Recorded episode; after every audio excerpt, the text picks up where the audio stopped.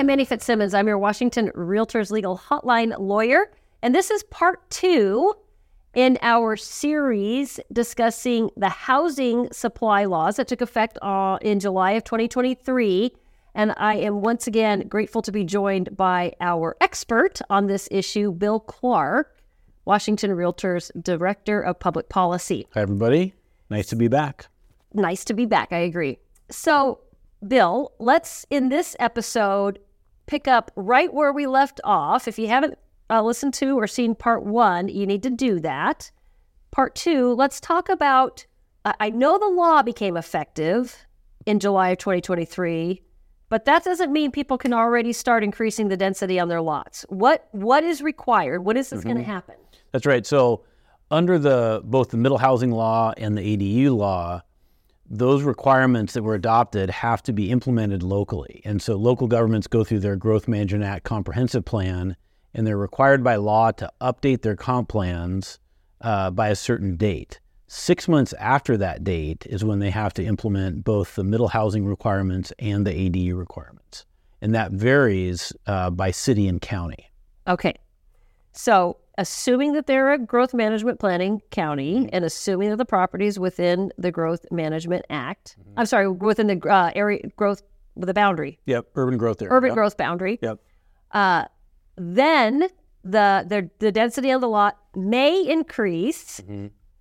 when the local government has prepared the regulations that would allow for that increase correct right so you want an example sure so, for example, uh, King, Pierce, Snohomish, and Kitsap counties have to update their growth management plan and adopt that by December 31st of 2024. So, six months after that is June 30th, 2025. So, by June 30th, 2025, those four counties and all of the cities within those counties that are subject to the middle housing bill have to have their middle housing regulations adopted by then. So, by June 30th of 2025. So you could have a county like Pierce County mm-hmm. and a city within that county like Tacoma mm-hmm. with different regulations.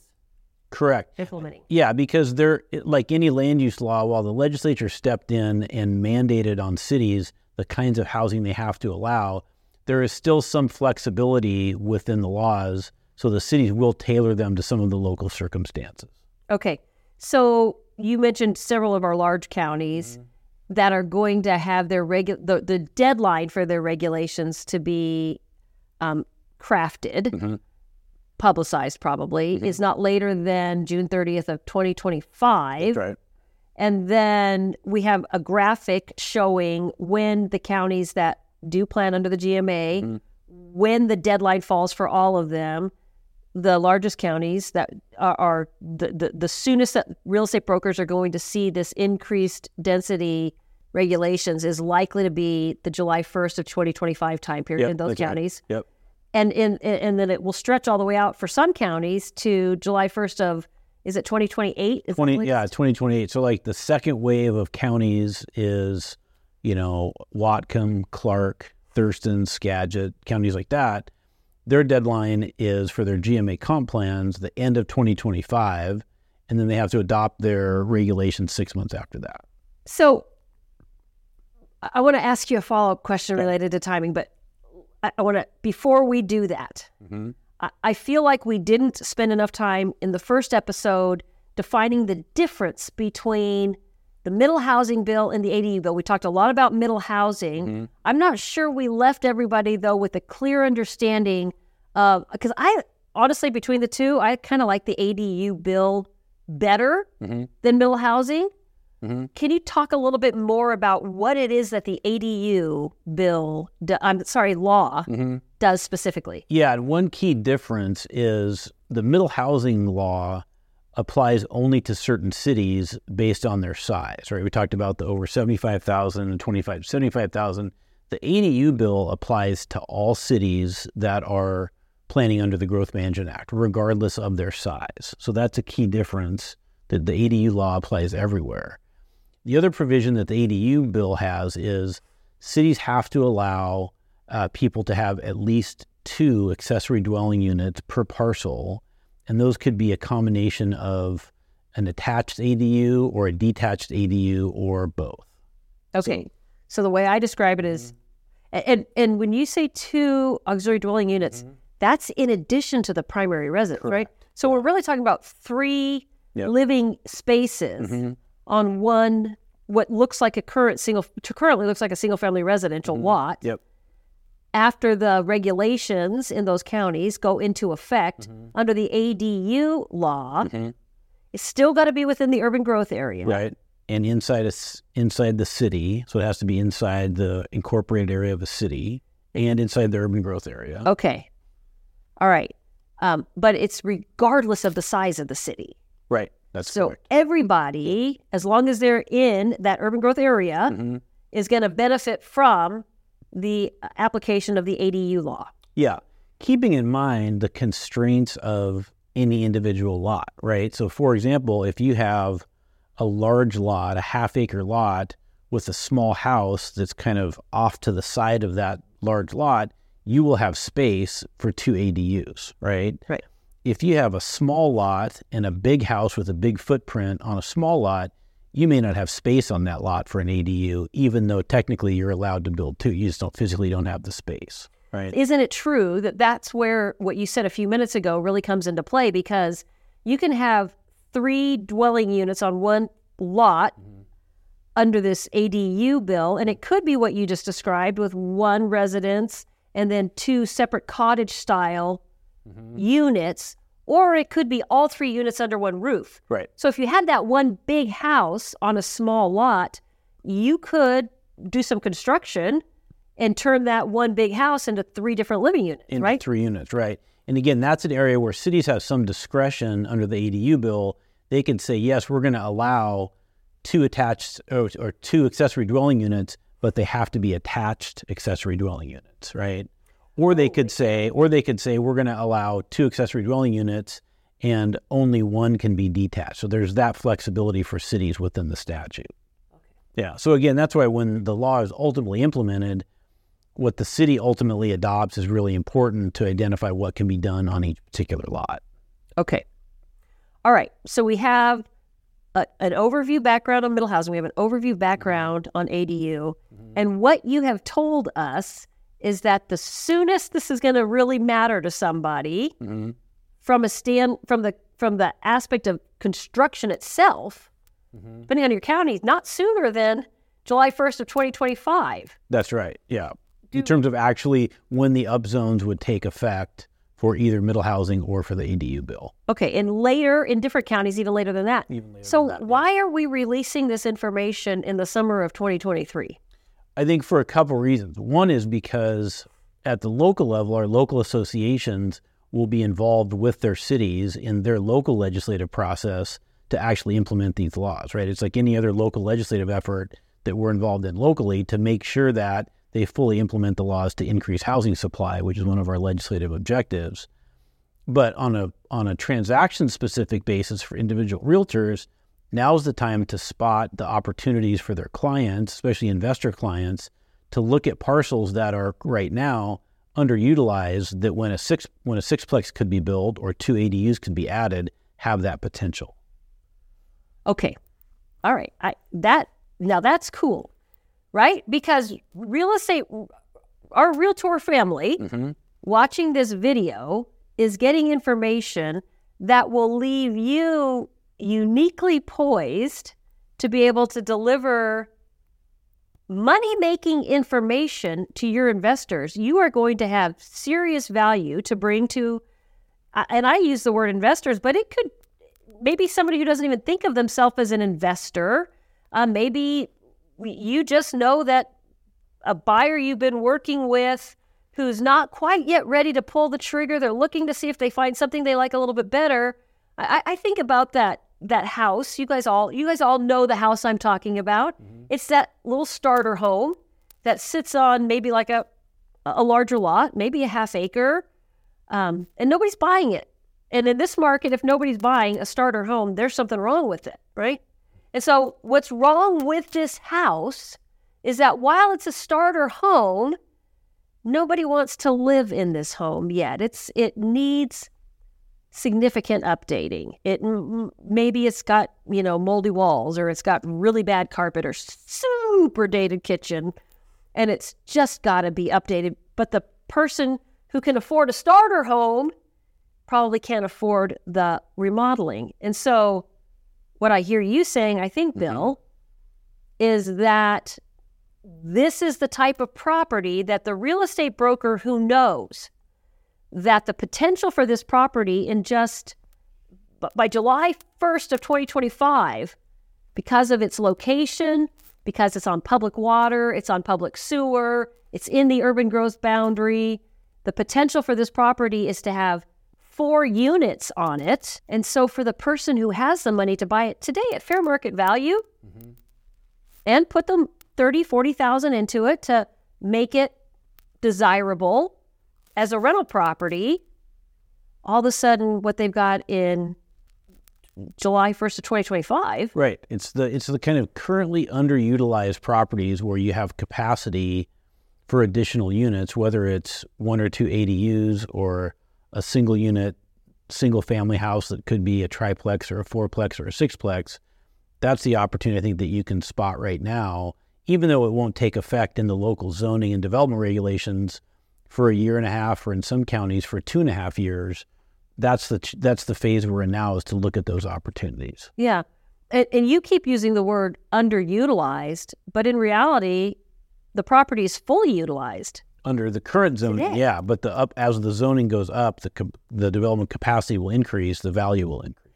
And what I love about this opportunity for for our realtor members is that I mean, there's not been a lot of hype about these these new laws. If you're not paying attention, you don't know the value, the potential value in the land. But but you, Realtor members who are watching these videos and listening to this podcast, you have something you can d- deliver to your client. So yeah, I mean, it is one of the challenges. The, the bills, the laws that the state adopted are kind of wonky. They're kind of technical but they will be implemented by each of your cities. And by looking at what your city does and looking at the options for development capacity locally, I think there's a ton of opportunity out there.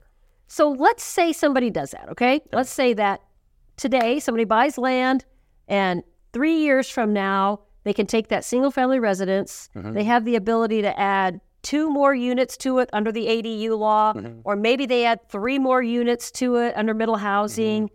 Either way, We've now got, using our same analogy, we've got a half acre piece of property with with three or four different living units on it. Mm-hmm. No local jurisdiction is going to let you subdivide that land mm-hmm. into small enough pieces to have a, a, fee simple title for each of those units. Mm-hmm. Is there a different solution?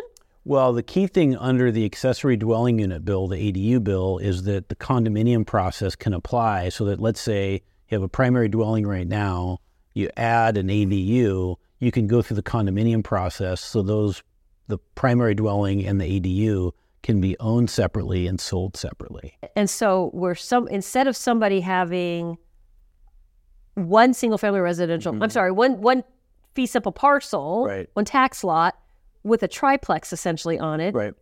A person can if they don't want to be a property manager, they don't mm-hmm. want to own rental properties, they can sell each unit individually. Correct. As a separate condominium. Yeah. That's huge. Yeah. Un, under the ADU law, there's a specific provision that that can be done. Yeah. That, that was a significant issue for people that wanted to focus on ADUs as a home ownership opportunity because if you can own them and, and sell them separately, that's a real strong incentive for home ownership. Correct me if I'm wrong, but under middle housing, mm-hmm. if you if you have a piece of raw land that you buy today or you mm-hmm. knock down whatever you've got there and you go out and you build four units on it, you could build a fourplex, but but you could treat it as a four unit condominium, right?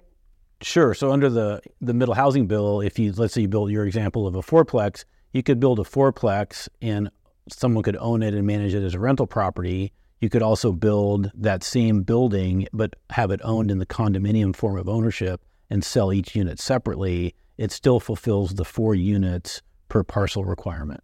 Yeah, but but the uh, availability to somebody to be able to, without having to go through a subdivision, because there's a big difference mm-hmm. financially, mm-hmm. logistically. Yeah. between subdividing land and condominiumizing existing housing, right? Right.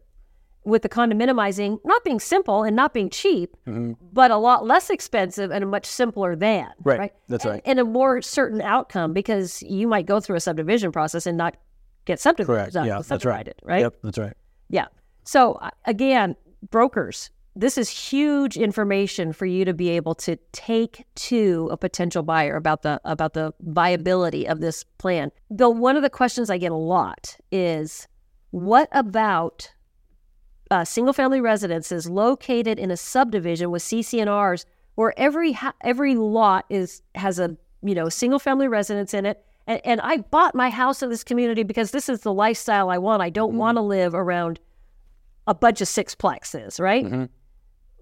How do CC&Rs factor into this? Yeah, that was one of the more uh, controversial aspects of both laws. As it played out, if you have an existing CC&R in place that prohibits accessory dwelling units or prohibits multifamily buildings, duplexes or fourplexes, those CC&Rs still govern. They still remain in place So long as they were in effect by when? uh, before the bill was effective. So July, of this year. 23rd. Yeah. So July 23rd of 2023. Yep. So long as the CC&Rs were recorded by that date, Mm-hmm. then they control. Yes, instead of the middle housing requirements or the ADU requirements. Okay. Yep.